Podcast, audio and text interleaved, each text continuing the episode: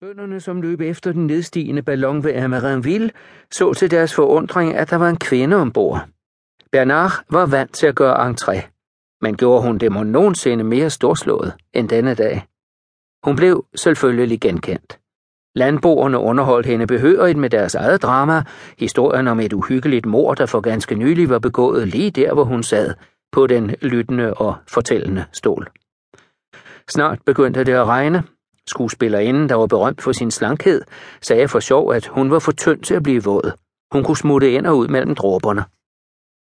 Efter den rituelle uddeling af drikkepenge blev ballonen og dens besætning eskorteret til stationen i Amarinville.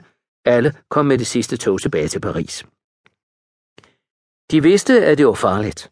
Fred Burnaby var lige ved at støde ind i en gasværksgårdsten kort efter han var lettet. Donja Sol var nær ind i en skov lige før landingen, da giganten styrtede ned tæt ved nogle togskinner, sprang de erfarne godarbrødre klogeligt ud af kurven i sidste øjeblik anden sammenstødet. Tournation brækkede et ben, og hans kone pådrog sig skader på halsen og brystkassen. En gasballon kunne eksplodere, og der kunne selvfølgelig gå ild i en varmluftballon. Det var farligt både at lette og lande. Og at ballonen var større, gjorde den ikke mere sikker men betød derimod, som det blev bevist med giganten, at den i højere grad var overladt til vindenes for godt befindende. De første aeronauter, der fløj over kanalen, benyttede ofte redningsveste polstret med kork for det tilfælde, at de måtte nødlande på havet. Der fandtes ingen faldskærme. I august 1786, i ballonflyvningens barndom, var en ung mand styrtet ned fra et par hundrede meters højde og havde mistet livet. Han var en af dem, der havde holdt ballonens slæbetog, da et vindstød pludselig løftede den, slap de andre medhjælpere øjeblikkeligt, men han holdt fast og blev løftet med op. Og derefter faldt han ned på jorden. Som det udtrykkes af en moderne historiker, kraften i nedslaget drev hans ben ned i et blomsterbed op til knæene og sprængte hans indre organer, som blev spredt ud over jorden. Aeronauterne var de nye argonauter, og deres eventyr blev straks skrevet ned. En ballonfærd bandt by og land sammen, England og Frankrig, Frankrig og Tyskland. Landingen var den reneste spænding, en ballon kom ikke med ondskab.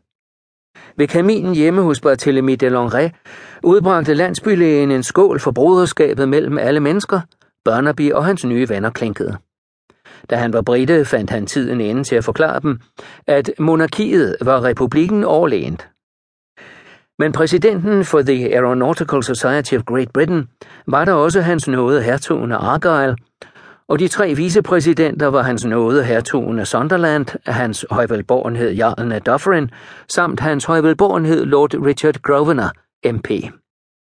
Den tilsvarende franske forening, Société des Aeronautes, som var stiftet af Tournation, var noget mere demokratisk og intellektuel. Dens aristokrater var forfattere og kunstnere som Georges Sand, Dumas Père samt Offenbach.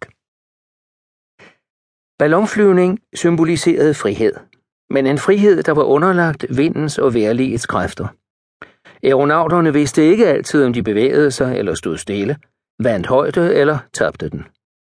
I de første år kastede de en håndfuld fjer ud, og fjerne fløj opad, hvis ballonen tabte højde, og nedad, hvis den steg. På Burnabys tid var denne teknologi avanceret til flået af visstrimler. Hvad angik måling af farten i det vandrette plan, opfandt Burnaby sit eget speedometer, som bestod af en papirfaldskærm for enden af 50 meter silkesnor. Han smed faldskærmen over bord og tog tid på, hvor længe snoren var om at løbe ud. 7 sekunder svarede til en ballonhastighed på 19 km i timen.